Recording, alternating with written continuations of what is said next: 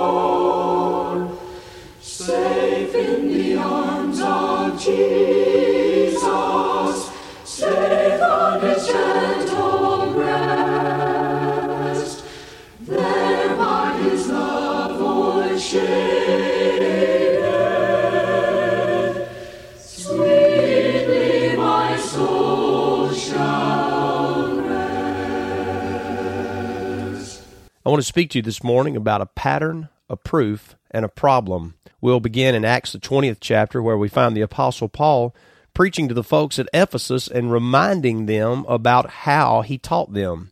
That's the pattern or the strategy or the method by which the Apostle Paul taught the church at Ephesus. You see, in Acts, the 20th chapter, Paul is reminding them, going back and saying, Do you remember when I first came among you? And you can read about those events that took place in the book of Acts when the Apostle Paul first came into the city of Ephesus. And some great stuff there about what happened when the Apostle Paul came preaching, and he spent a total of about three years there at Ephesus. And during that time, some incredible things happened. We read about how the Apostle Paul rebaptized 12 disciples of John when they hadn't heard anything about the Holy Ghost. We also read about the seven sons of Sceva there who experienced a terrible encounter with a demon. And we read about how there was such an uproar in the city that the whole mob of the city came together and there was chanting going on there against the truth for three or four hours. And the city leader there, the mayor of the city or the city clerk, actually had to break up the mob that had gathered. It's an amazing thing that happened there in the city of Ephesus, and it was over an extended period of time.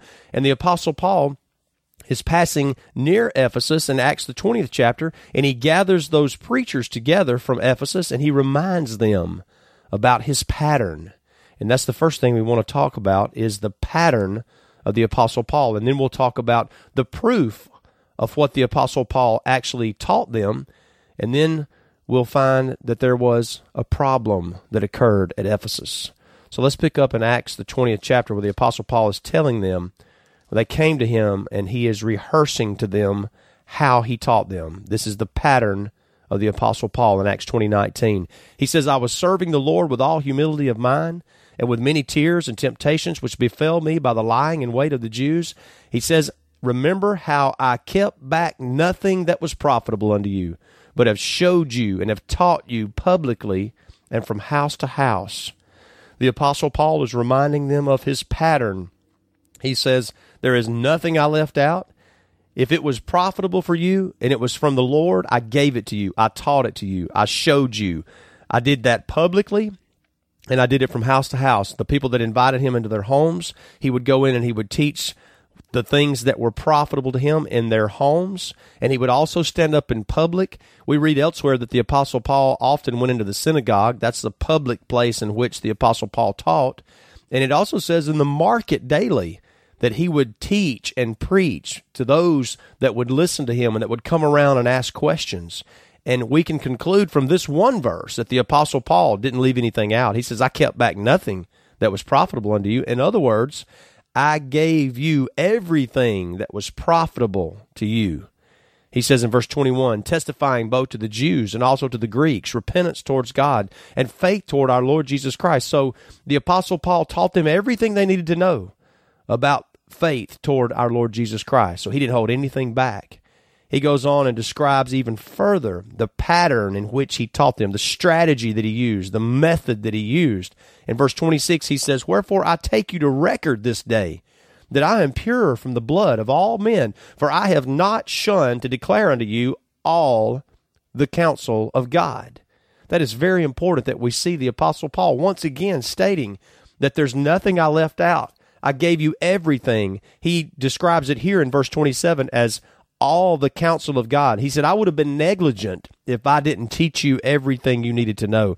I declared unto you all the counsel of God. Take heed, therefore, unto yourselves and to all the flock over the which the Holy Ghost hath made you overseers to feed the church of God, which he hath purchased with his own blood. Here he's saying, I've taught you everything you need to know. I've kept back nothing from you. I've given you all the counsel of God. So now, preachers, take heed to the flock and do the same thing with them. Don't hold anything back from them that is profitable. If they need to hear doctrine, then teach them doctrine. If they need to hear practical things about how to interact with their families, husbands, wives, children, parents, a workplace, bosses, he says, whatever they need, I've given you everything. And so teach it to them. And he goes on and says in verse 31 Therefore watch and remember that by the space of three years I ceased not to warn everyone night and day with tears. Here the Apostle Paul describes the emotion that he had invested in them in teaching them all of the things that were profitable to them and all of the counsel of God. He says, And now, brethren, I command you to God and to the word of his grace, which is able to build you up and to give you an inheritance. He says, And now, brethren, I commend you to God and to the word of his grace, which is able to build you up and give you an inheritance among all them which are sanctified.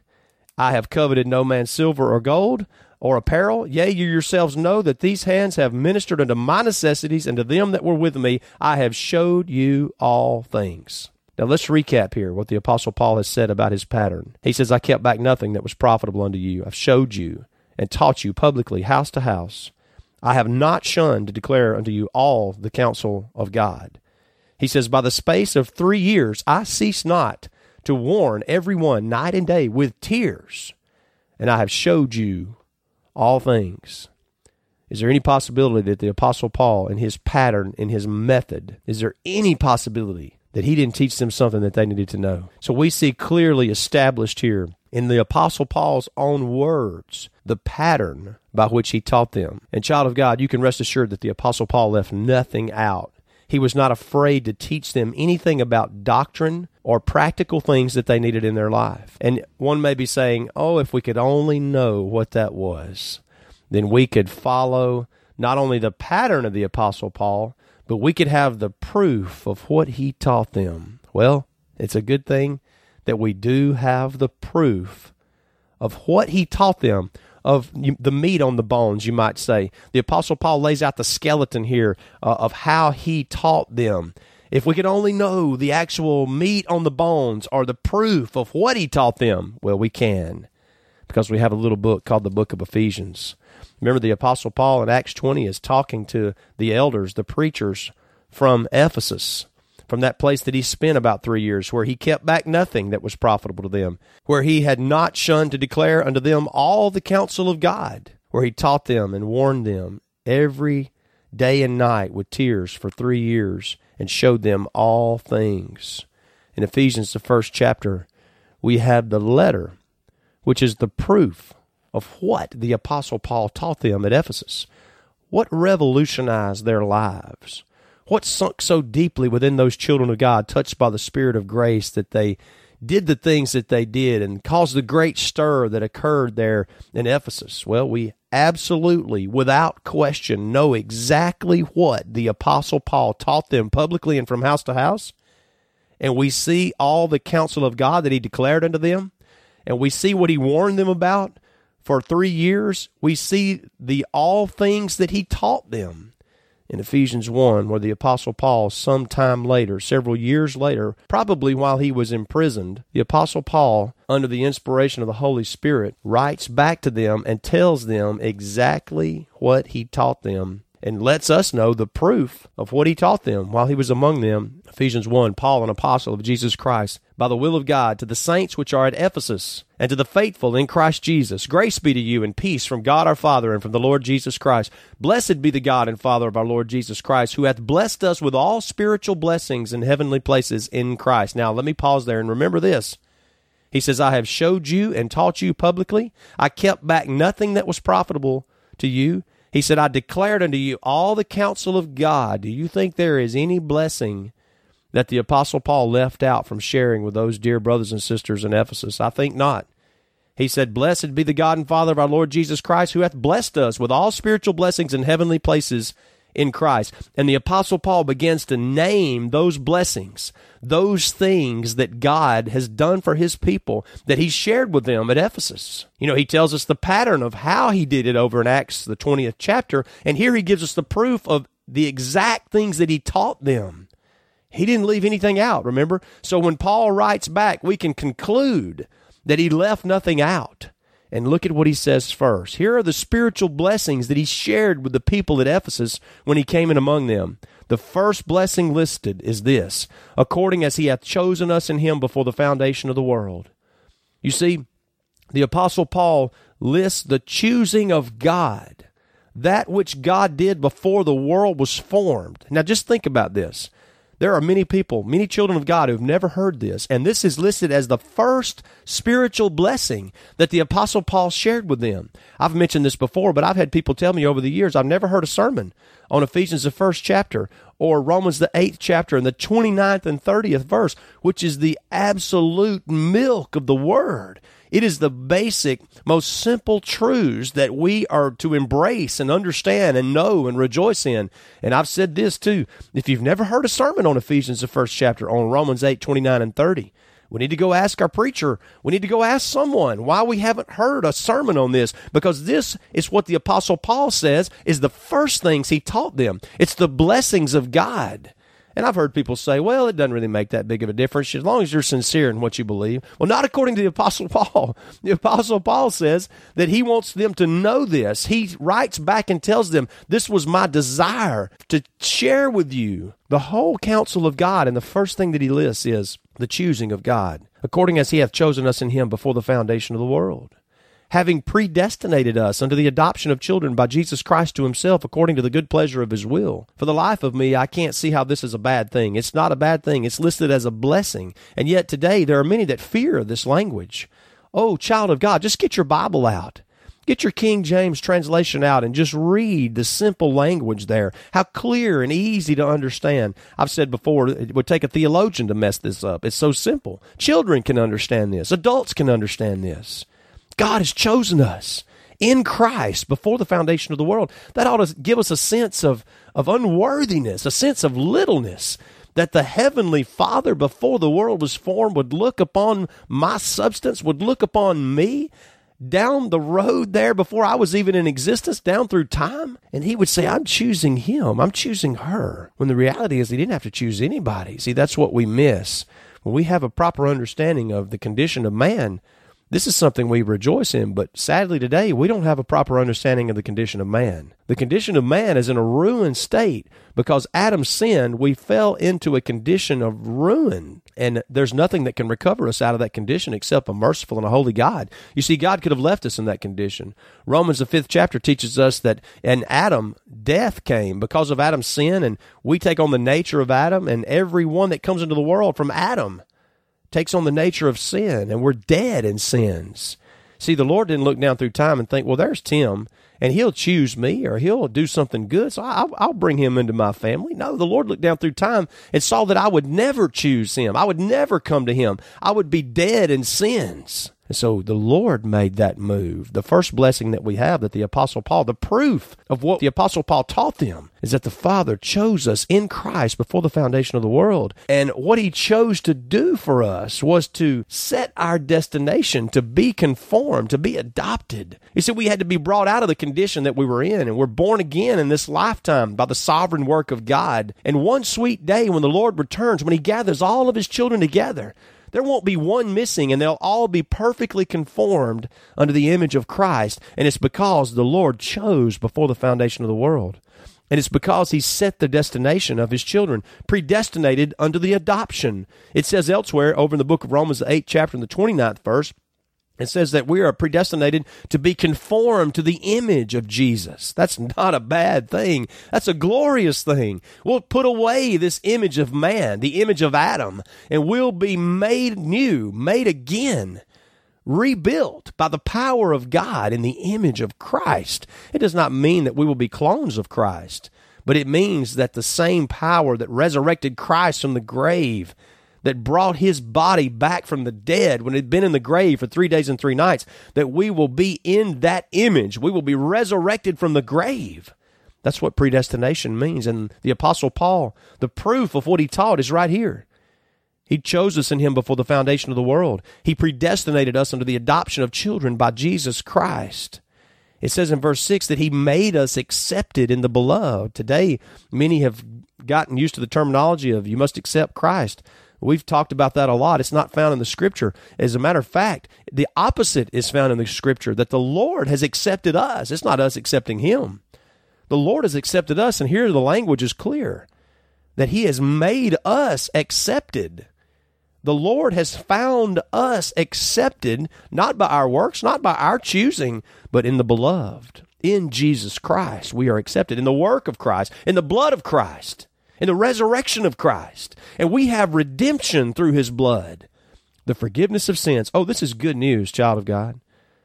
According to the riches of his grace, and he has abounded toward us in all wisdom and prudence, he made known unto us the mystery of his will, that in the dispensation of the fullness of times, verse 10, he might gather together in one all things in Christ, both which are in heaven and which are on earth, even in him. This is the resurrection. And in verse 11, I want you to notice this now. I need to point this out in whom, in Christ, also we have obtained an inheritance, being predestinated according to the purpose of him who worketh all things after the counsel of his own will. The apostle Paul said, I have not shunned to declare to you all the counsel of God. And here we find in these verses that he is declaring again to them in a short form, in a concise form here. He is declaring again to them all the counsel of God that the Lord has done for us. And notice this in verse 11. Did you know that the subject of predestination here is mentioned twice in these first 11 verses? I think that's important. I think the Holy Spirit anticipated that there would come a day whenever God's children would fall away from the knowledge of this beautiful, simple milk of the word truth. So he mentions it twice. You know, one thing is mentioned in the scripture, it's important, but here he mentions this twice.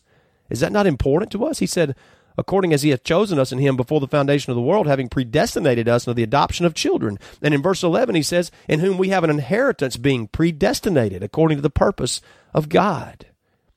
Oh, child of God, these are the blessings. This is the proof of what the Apostle Paul taught. Now, the Apostle Paul goes on and teaches more doctrinal stuff here. He teaches about the new birth in chapter 2. He teaches about other things related to our salvation in chapter 3. He goes in chapter 4, 5, and 6 of Ephesians and talks about the practical things that he taught them. But I want you to notice he put the doctrine first. He talked about the Lord choosing us, the Lord setting our destination, the Lord redeeming us, the Lord forgiving us through the blood of Christ, the Lord accepting us through the sacrifice of his Son. And he's made this known to us, and he's set an inheritance for us. And the Lord has worked all of this together so that we can be with Him one day. Child of God, that's what the Apostle Paul taught them at Ephesus. That's what revolutionized their life. Is this revolutionized your life? That the Lord looked upon your sinful frame and saw you would never come to Him, never choose Him, never pray to Him, never have an inkling or a feeling towards Him. And He sovereignly chose you before the world was even formed. And He has set His mercy and His grace upon you sometime in your life. And He's given you His Spirit sovereignly in your heart so that you have a feeling towards Him. You say, Well, Brother Tim, I feel like I'm a sinner. I feel like the Lord loves me. It's because He's touched your heart, He's tendered your heart, He's given you life. Before that, you were dead in trespasses and in sins. Ephesians 2 and 1 says, You hath He quickened, made alive, who were dead in trespasses and in sins. You see, the reason you have an inkling, the reason you have a feeling towards him is because he reached out and touched you. We love him. Why? John says because he first loved us. Now, you see the pattern of how the apostle Paul taught. You see his strategy and you clearly see the proof of what he taught them. There can be no doubt about what the Apostle Paul taught them. And these were the first things he taught them. These were the blessings.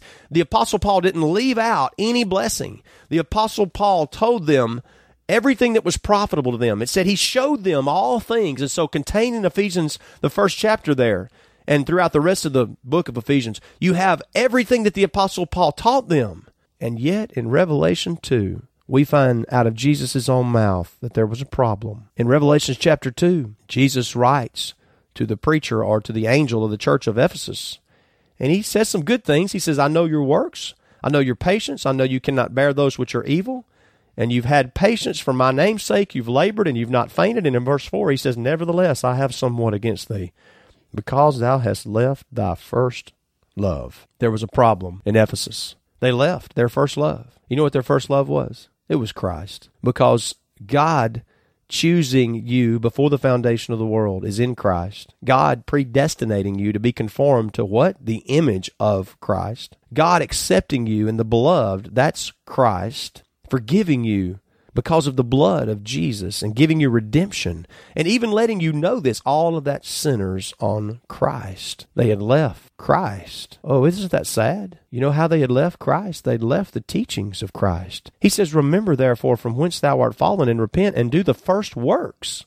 You see, he told them how to find their way back to their first love. Those of you maybe that have been married for a number of years, and I've been married for 22 plus years, there are times that we take one another for granted. Is that not the truth? And you think, well, you know, that person's always there. I can always count on them. And you just kind of take that for granted. And you leave that person being the special thing that they are. And how do you get back to that? Well, my wife and I, we'll go on a date night. You know, we'll spend some time together. We'll go back and do the first things. I'll bring her flowers. I'll bring her a card, bring her a little goodie basket. She'll do different things for me.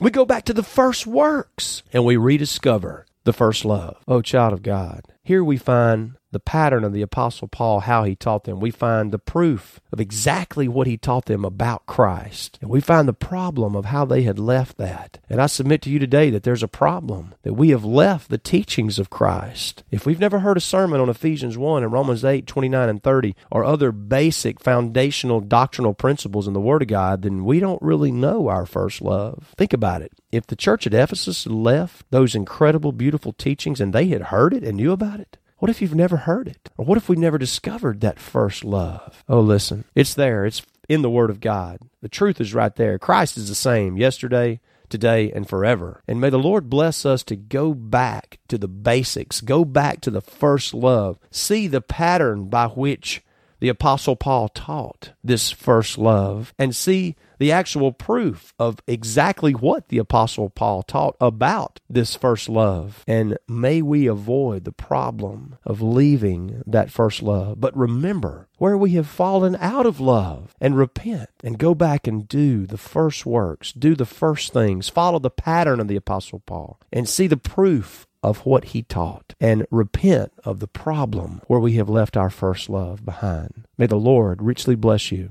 is my prayer.